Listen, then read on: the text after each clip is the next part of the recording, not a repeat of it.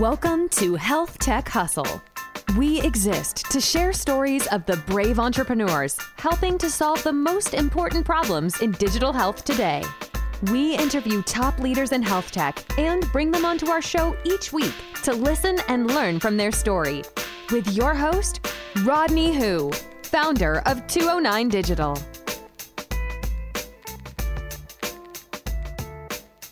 Hello, and welcome to another episode of Health Tech Hustle Podcast. Today I'm joined by two very special ladies, Miss Madison Campbell and Liesel Vaidya. They are the founders, co founders of Leda Health, and they are building redesigned tools for survivors of sexual assault. So I'm excited to have them on and kind of pick their brains and allow them an opportunity to share their story and share what they're working on in the space. In the space. So, with that being said, ladies, welcome to the podcast. Thank you so much for having us. We're super excited to be here. Yeah. Yeah, so thank you for having us. Yeah. So let's just jump into it. Why don't you start, Madison? Just give a brief brief background of who you are and kind of how you got into health tech, and then after that, just throw it over to Lisa. Give a little. Yeah, of course. Um, so my background is in epidemiology. So you know, population based health and creating innovation has always been something that I've been super interested and excited about. Um, but unfortunately, when I was in college, like one in four other women in college, I was sexually assaulted. So, you know, I, I sat with that trauma for a long time, but I've been able to take that trauma and actually be able to, you know, start this company alongside my magnificent, most amazing, you know, other half, Liesel, um, in being able to create the first ever at home sexual assault evidence collection kit. But Liesel has an even better story than I do. Um, and and Liesel, off to you. uh, she she hypes me up uh, too much. But um, hey everyone, my name is Liesel Vaidya, and my background is in software engineering. Kind of backtracking off um, to my background, I was actually born and raised in Kathmandu, Nepal, on the other side of the world. So, you know, growing up, I, I had this whole experience of seeing how what resources are available in developing countries.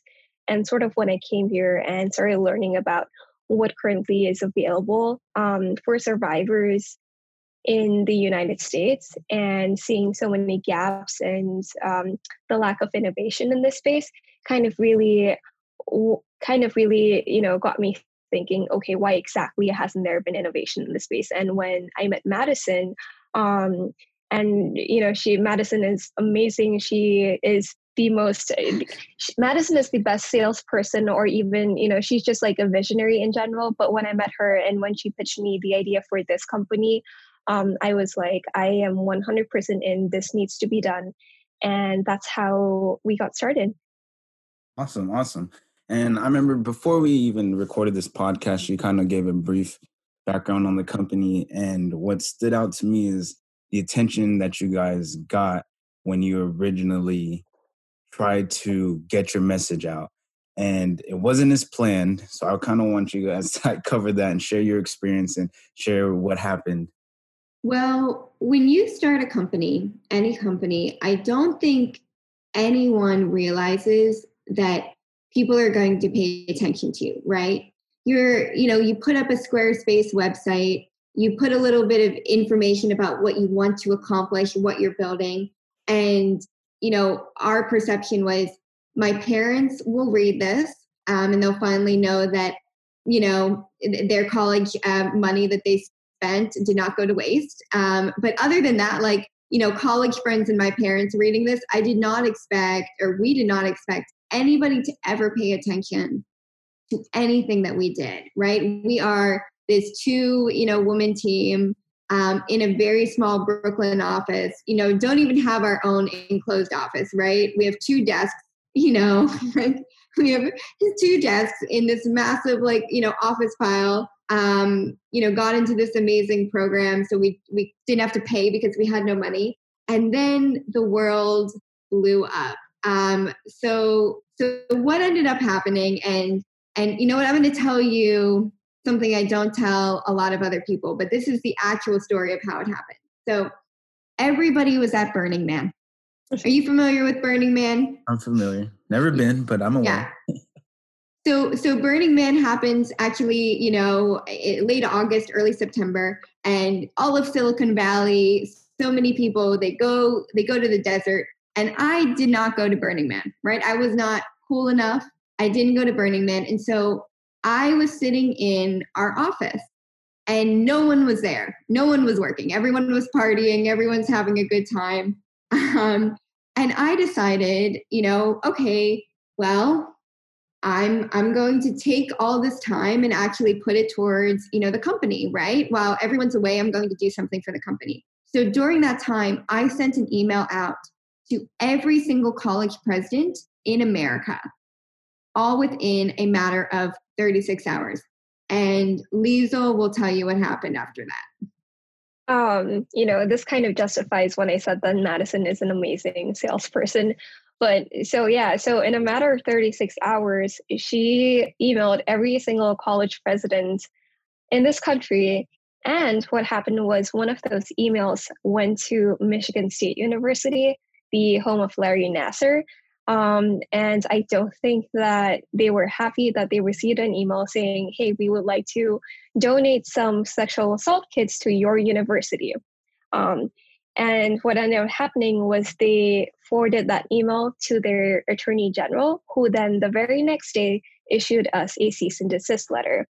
And she also went to, you know, the media and this uh, this whole press around um, our company and went to every single attorney general in the United States, and they all came after us. So by the end of you know the first month, um, we had 16 cease and desist letters five subpoenas and 16 members of the Congress wrote to us. And this was like at the beginning of starting our company uh, when we essentially had an idea and a Squarespace website up. And interesting. Well, there's one thing that you could take from that is that the hustle actually got you some opportunities, right? but it wasn't the ones that it wasn't the attention that you wanted, but I respect the hustle nonetheless. But you guys are getting all this backlash from the media, from a bunch of other members, important members, scary members, people with authority.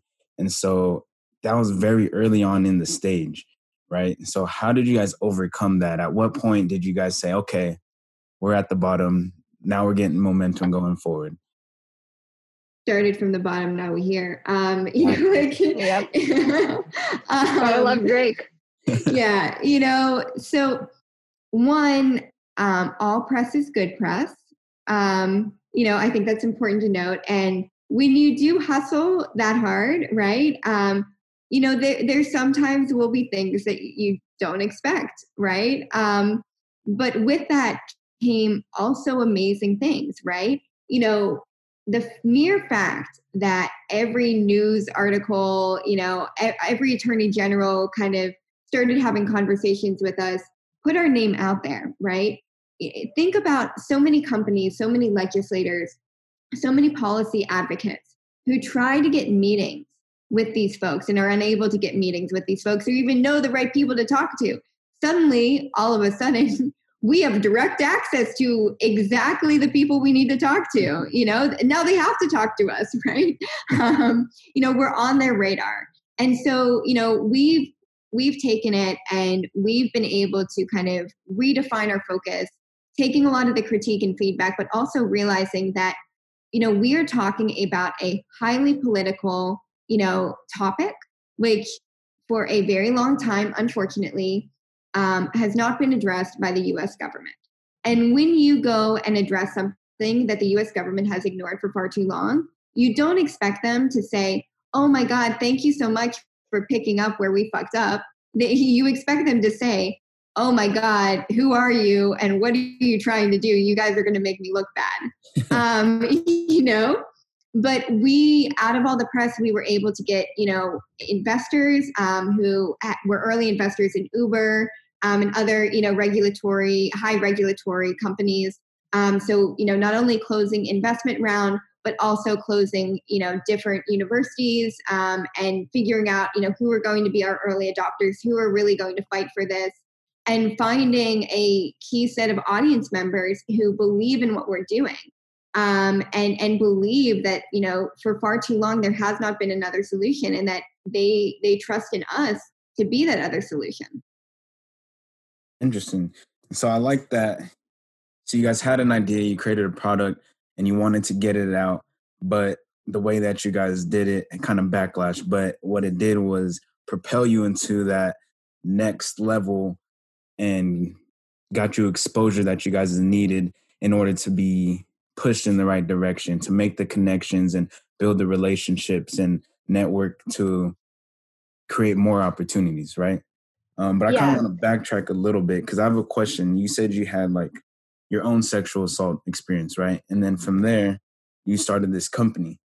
And so like what kind of gave you guys the courage to be like hey we had this heartbreaking personal thing happen to us but instead of let it hold us back like you hear so many stories of it doing to people. You women were just strong enough to be like you know what? Let's turn this into a full-on company. Let's see how we could help the world. So i respect that but i, I want to understand where your courage where that inspiration comes from. Yeah i mean it was hard right? It wasn't easy. Um, turning your trauma into a company um, is probably the most challenging thing and to any listeners that are thinking about how they can, you know, turn their trauma into a company, it's very hard because, you know, not only do you have to address your trauma and get the courage to address your trauma straight on, but every single moment of your life has to be now about, you know, reliving it, right? My day to day is talking about my sexual assault 11 to 12 times a day. And, you know, that is something that I do in the pursuit of getting other people justice. I was not able to get justice. I chose not to report. I was too scared. I was too frightened. Um, I, I thought people were going to blame me. I didn't think anyone was going to believe me. So I was not able to get justice. But what I really sat and thought about was what does justice mean for me? Does it mean, you know, making sure that he he never sexually assaults someone again, that he's in a jail, he's in a prison? You know, it wasn't it wasn't about that for me. What it was about is making sure that for the rest of my life, for anybody who is sexually assaulted, if they would like to get justice, they can, and we can give them the resources. I was unable to feel empowered at that moment. Okay, Lisa, you got anything to add to that? Yeah, I mean, for me, it was really more of you know, if if you don't have your own story, which I don't, um, you almost always know someone else who has whether it's a family member or a friend. Mm-hmm. Um, and, you know, me being from Nepal and India being our neighboring country, it's like sexual assault on the other side of the world is rampant. And the resources available and the laws that exist to, you know, even protect survivors um, is minimal. So when I came to the United States and you know saw this problem, I was shocked at the the lack of innovation, um, you know the the limited amount of resources that are available. And I, I said hey like let's fix this. We can do something. We can build something. There's so many things that we can do in this space. Um, let's go and build something that actually works that actually survivors use that is actually survivor centric nice. And so it's interesting hearing you guys speak because you guys kind of complement each other very well. And like madison like the visionary, the salesperson, mm-hmm. able to articulate a story well. You articulate just as good too, Lisa, but you're more of the tech background. I remember you saying. And so yes. I'm interested to hear more about like your day to day responsibility and the teams that you're working with and like your process of going about creating this and getting it out there. How was that for you? Yeah, I mean, on a day-to-day basis, I I do about just about everything because we're still early on. So wearing all sorts of hat, you know, be it technical or product related, operational, uh, or anything else, um, even fundraising. Uh, but at the same time, what I mostly focus on and I'm fo- focusing on at Leda is really building our lead solution, um, as well as all the other follow up uh, resources surrounding that.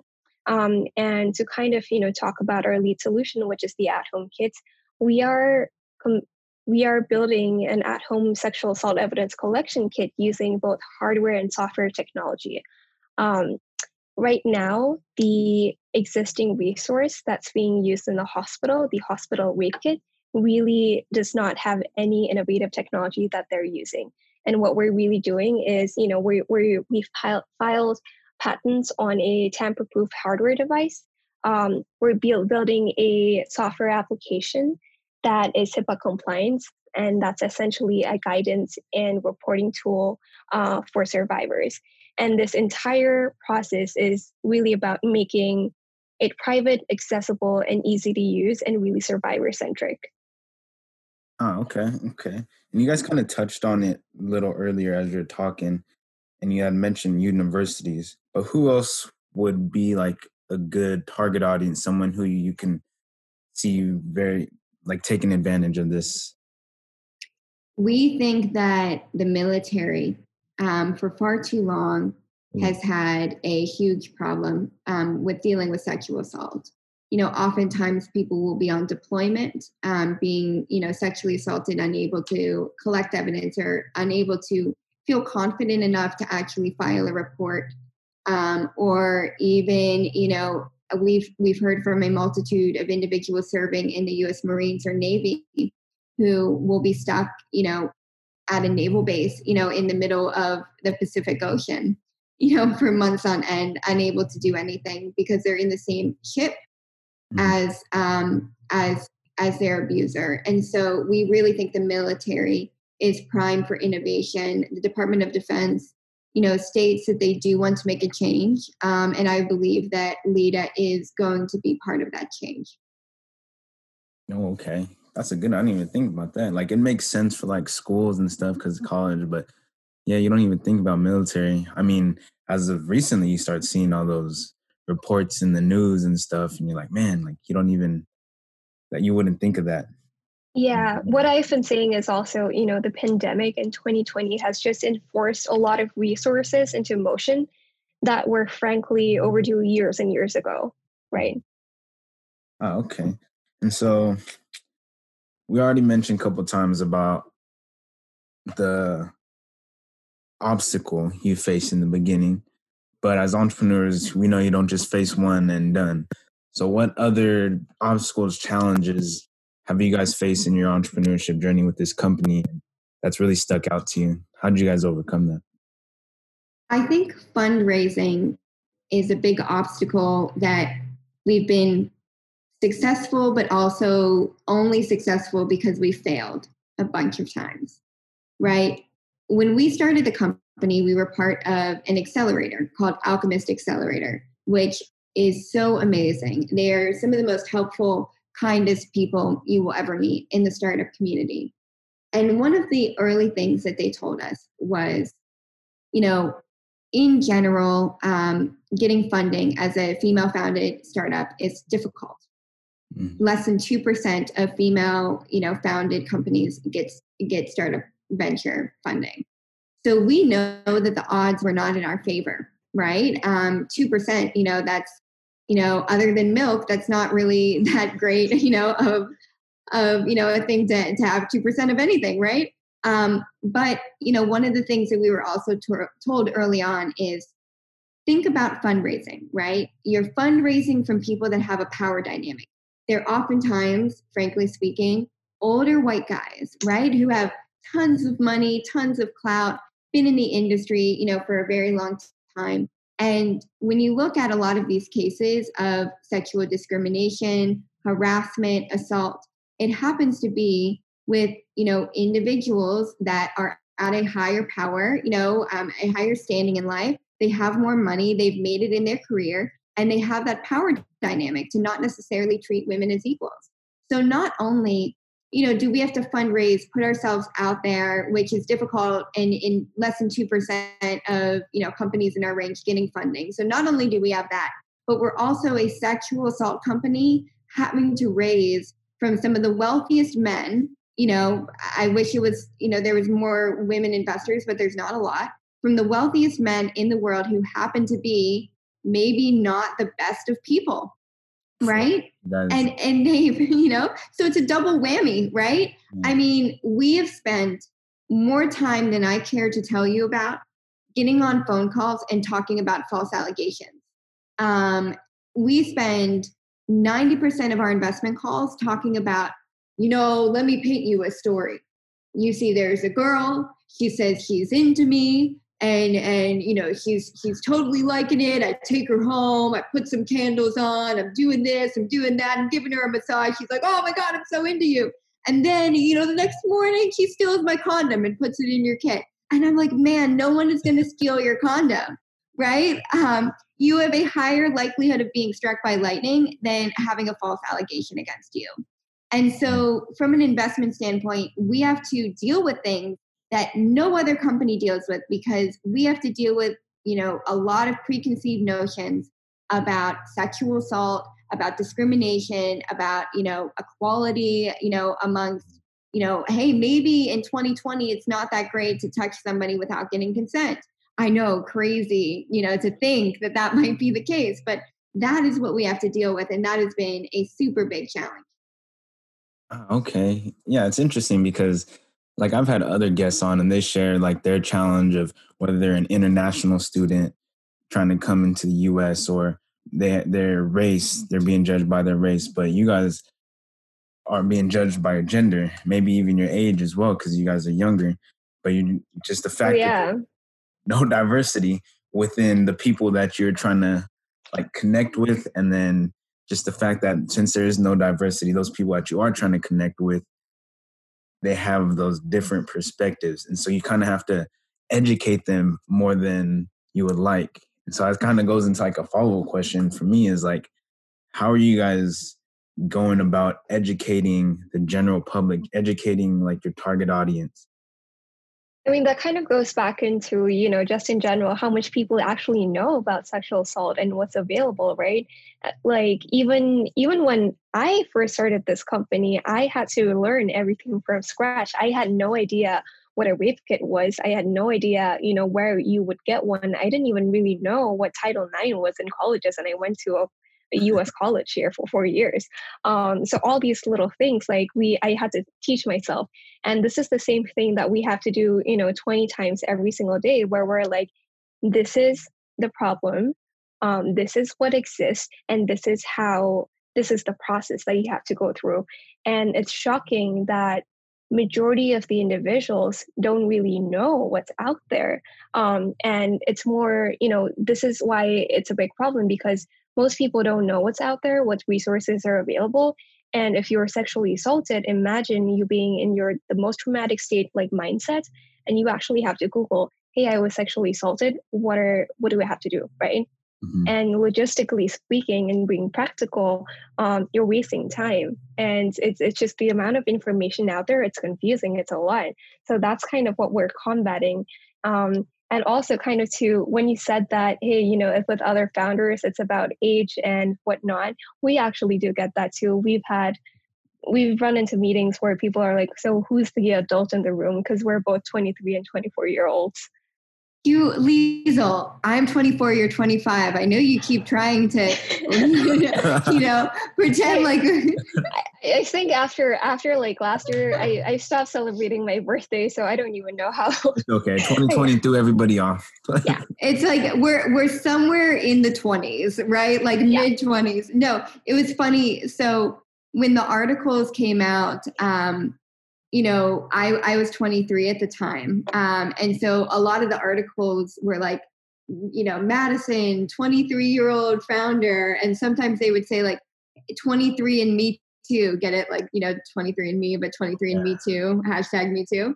So um, it was really entertaining. And now to this date, it's like, I had my birthday immediately after kind of all the craziness happened. Um, but everyone still thinks that I'm going to be 23 for the rest of my life. And frankly speaking, I'm gonna love it. It's gonna be great. I'm gonna roll with it. no, that's like one thing I really respect about you guys is like, um, especially just being able to share your story and just like you guys having that courage, like I said earlier, and just taking that leap and turning your trauma into a company, like you said, and like that takes a lot of guts, especially for your guys' age and just knowing what you guys are getting into, and you guys are just keep on grinding. So um, that's why I wanted to have you guys on. I saw the potential, and I knew the value that you guys could bring to the audience because everybody has a story. Everybody can learn from other people's story, and so I'm glad you guys decided to come on and uh, share that. I think one of the most important things um, that I've learned is never dream too big, right? Um, I think that when I sat down to write all those emails to colleges and universities, I had no idea what would happen. I didn't think anything would happen. But, you know, if you don't dream big enough and you don't think in in you know i'm going to go do this and it's going to work and i'll figure it out right if you don't think like that you're never going to get far you know with your startup or with your dream and so if you think big big ideas big change you know that is really how i believe you know startups succeed and thrive is never losing that childlike quality of having a active imagination and knowing that you know something can fail but you're you will pick yourself up again and you will make it succeed. Coming up towards the end of this podcast and uh, we've been talking about a lot of interesting topics around sexual assault and just how you guys are navigating the healthcare industry with growing the company being entrepreneur driven but i want to end this podcast on a little lighter exercise something i call the rapid fire round so i'm asking you guys a series of questions and you guys just give me whatever you guys come up with.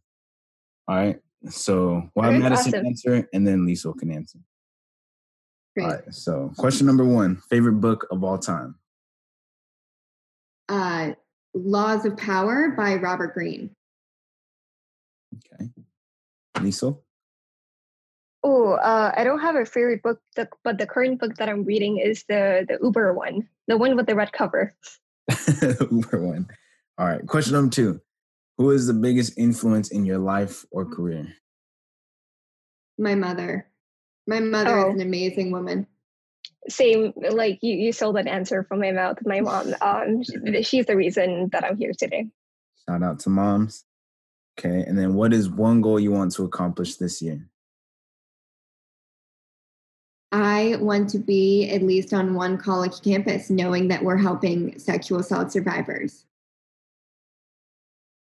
Uh, similar answer, similar vision. I want to ensure that survivors, wherever they are, uh, are able to use resources that we're building by the end of this year. Awesome. And then last one. Know you guys are kind of young, but what advice would you give to your 20 year old self?